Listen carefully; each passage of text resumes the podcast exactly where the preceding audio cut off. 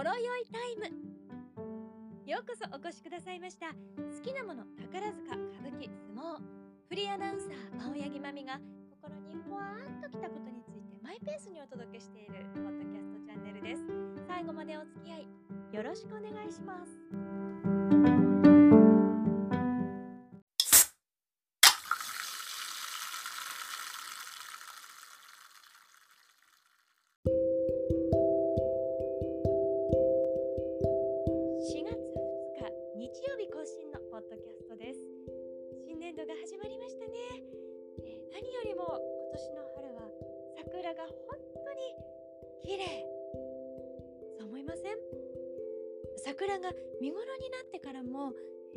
気が続いている。これももちろんあると思うんですけれどもね。やっぱり何かこうここ数年とは心持ちも違うのかな。そんな気がします。先日宝塚の花の道。両脇にね桜が植わっていてとても綺麗な道なんですけれどもこちらを歩いている時にも、うん、桜の見え方が綺麗だなって。ああこんなに生き生きと花って咲いてたんだなって思いました。コロナ禍になって緊急事態宣言が出て出歩くことができない、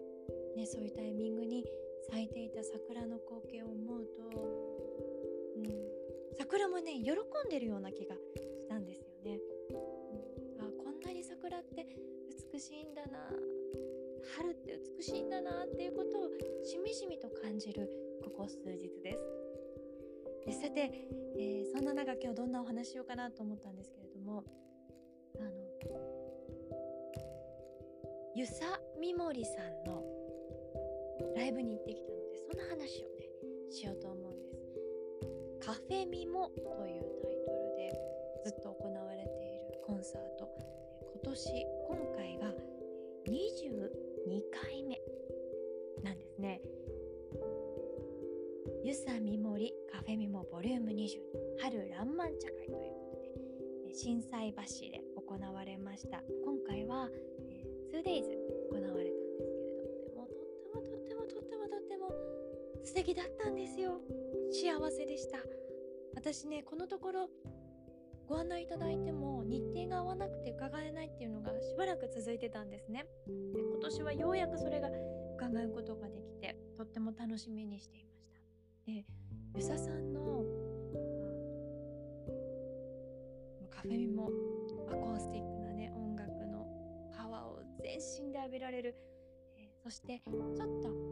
ホッとできるくつろぐまったりするようなところもある。一体感もあるそういう、えーライブなんですけれど。行くといつもね体がほぐれるんですよ。ドロッドロに疲れて肩も背中もガチガチに凝ってるような状態で行ってなんかそれがねほぐれて軽くなったなって気になるのが、えー不思議とそうなんですよ。ゆささんの歌声がいわゆる F 分の1ボイスでね、そういうヒーリング効果があるっていうのはもちろんあると思うんですけどそれだけではない何かがそうやって幸せにしてくれる。で今回行ってみて思ったのが歌を聴きながら私深呼吸してるって気づいたんです。今まではあのマスクとかねすることもなく参加してたのでわからなかったんですけどマスクしてるとこ呼吸具合もわかるじゃないですか。で緊張して息が浅くなってるなとか口で息してるなとかいろいろわかるんだけど音楽が始まって歌声がファッと降り注いできた瞬間から呼吸がね深くゆっくりなって深呼吸してるんです私。でどんどん顔がほぐれて楽しくって笑顔になってた。そこに気づきました。来てる皆さんももう本当に楽しみにしてたのが伝わってきて最初はね始まった始まったっていう感じでこう手拍子してたのがどんどんノリンになっていってこう体をこうね曲に合わせて、揺らしている。まあ私もそうですけどその背中を見てたらだんだんその背中がみんなね笑顔になってるのがわかるんですよ。絶対笑顔だろうなって想像がつくんだけど私もそうだしでもその背中私から見て前の人たちの背中がほぐれて笑顔で楽しんでる全身で楽しんでるのが伝わってきました。あだから私も肩こりが消えるんだ、えー、気づいた次第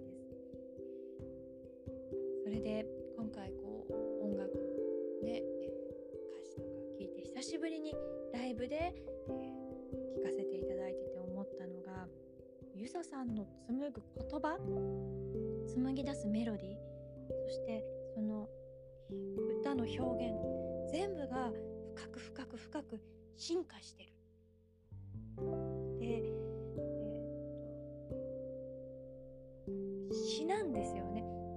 直裁的に分かりやすいようなあの文章ではないんだけれどかといって言葉の迷路に迷い込むわけではなくってシンプルな言葉で飾りなく飾ることなく紡がれていってるその言葉が、うん、幸せな気持ちにしてくれたりちょっとほろっとしたり。日本って和歌とかね、まあ、万葉集の頃からもそうです。ごんべんに寺を書く詩の世界がずっとありますよね。でまあ、短歌もそうですけれども文学として文字で見る印象が強いと思うんですけれどももともとは歌なわけです。曲に対する言葉という意味での歌詞の詩ではなくってそのリズムとか響きとかいろいろなこと印象でを合わせて紡ぎ出されている言葉の歌。そしてそこからこう立ち上がっていくイマジネーションの世界。それにメロディーがその世界にただひたすら漂って歌の世界を楽しむ時間でした。だからとっても幸せで心地よくって美しいものと出会えたなって思う、人間って生きてると悲しいこともあるし苦しいこともある。知りたくないなって思うこともあるし子供の頃には全然そういう世界からは守られていて楽しいこと幸せなことをいっぱい感じさせてもらっていたんだけど世の中とか世間とかで生きていく上でいろんなことをこうまあ、学んでいくじゃないですか。もちろんそれも人として当たり前のことだし拒絶することではないんだけれども、えそういったものが何にもなかったような幸せな気持ち美しいキラキラした綿菓子のような。どうかしたらファッて消えてしまいそうなんだけれどもけどそれがとっても大切な大事に守りたいようなそういう世界。そういう世界にひととき過ごせたそんな気がします。例えば伊佐さんのね、えー、最新のアルバム「潮祭」この潮祭の中の一つの曲が私この曲を聴いてて本当好きだったんだけれど「あの夢見る季節タルトタタンっていう曲があるんですけれど、えー、これがね、えー、言葉の中で「初雪マフラータルトタタン甘い香りの」そういうフレーズが半ばに登場するんです。好きなものを並べたそうなんですけれど。この「初雪マフラータルトタタン甘い香りの」って。これだけでは深くこうはっきりした言葉の文章の意味にはならないんだけれども空気がひんやりし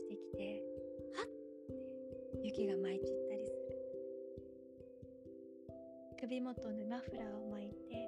あったかいなって思う。焼きたての甘い香りがする。そしてちょっとカリッとしてたりする。あのりんごが表面で、カラメリゼカラメル状態になるまで焼かれているあのタルト。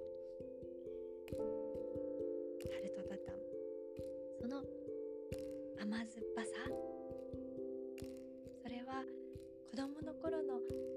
すごく幸せな記憶を呼び覚ましてくれるようななんかそういうあったかい幸せなイマジネーションがふわーって伝わってくるわけですよ。でそれがそういう歌の世界にいるのがすごく幸せだなって思うしユーザさんのそういう言葉の紡ぎ方紡がれる世界がどんどん深くなってるなっていうことも感じてで歌の表現もそうやってどんどん、えー、素晴らしくなられているので以前の曲昔の曲を今聴いててもみずみずしく感動させてもらえるなそのように思いました、うん、いっぱいサプライズもあって楽しい演出もあって笑いもあるんですよ。とってもそれも含めて心が深呼吸できるカフェミモでした。でさっきのねそのすごく幸せな世界で過ごさせてもらった。でその幸せな幸せなっていう気持ちの余韻をねできるだけこう留めておきたくって失いたくなくってって思ったら何食べたらいいんだろうって。ここでビールと餃子とかじゃないんですよ。お酒でもない。なんかこの何かこううしたらこの気持ちを保てるかしらと思いながらデパ地下を歩いてたら桜餅を見つけましてあ桜餅！でそれ買ってお会計と思ったらいちご大福があっていちご大福そうこの感じ！と思って粒あんを買ってふっと見たらその横にいちご大福いくつかいろんな味があってねりんごあんのいちご大福があったんちごがポンと乗っててその中がりんごあんタルトタタンは今ねちょっと季節的になかなか手に入らないけれどもこれだったらと思ってそのりんごあんのいちご大福と粒あんのいちご大福と桜餅を買って帰って、え、味わって、え、過ごしました。なんか少しこうそれがつなぎ止められたなって。そして今こうしてお話ししてもカフェミモで過ごしたひとときの幸せな気持ち。ふわふわした楽しい気持ちそれが蘇ってくるようです。カフェミモこの後もね、えー、東京と名古屋とあるようですので皆さんぜひ足を運んでみてください。そして今年、えー、4月1日昨日でね、えー、伊佐さんは35周年の記念イヤーに入られました。ということで今年は東京と関西秋には記念のコンサート予定していらっしゃるということですのでこちらもぜひお楽しみになさってください。しばらく遊佐さんの潮祭遊佐美森さんの遊佐美森さんの潮祭を聞きながら過ごすんだけれども。このねその時には今日のライブの幸せな気持ちも思い出しながら、えー、聞くな。そうやってまた、えー、宝物のようなふわーってあったかい気持ちになるような、え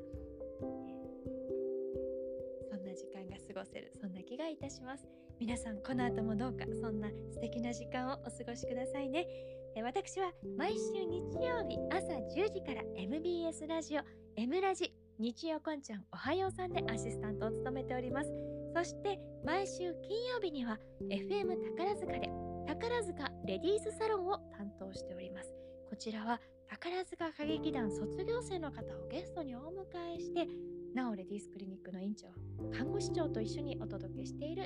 30分番組です。金曜日のお昼12時半からの放送 FM 宝塚のウェブサイトからお聴きいただけますのでこちらもどうぞお楽しみになさってください。それではまた来週青柳まみがお届けしました。まみのほろよいタイムでした。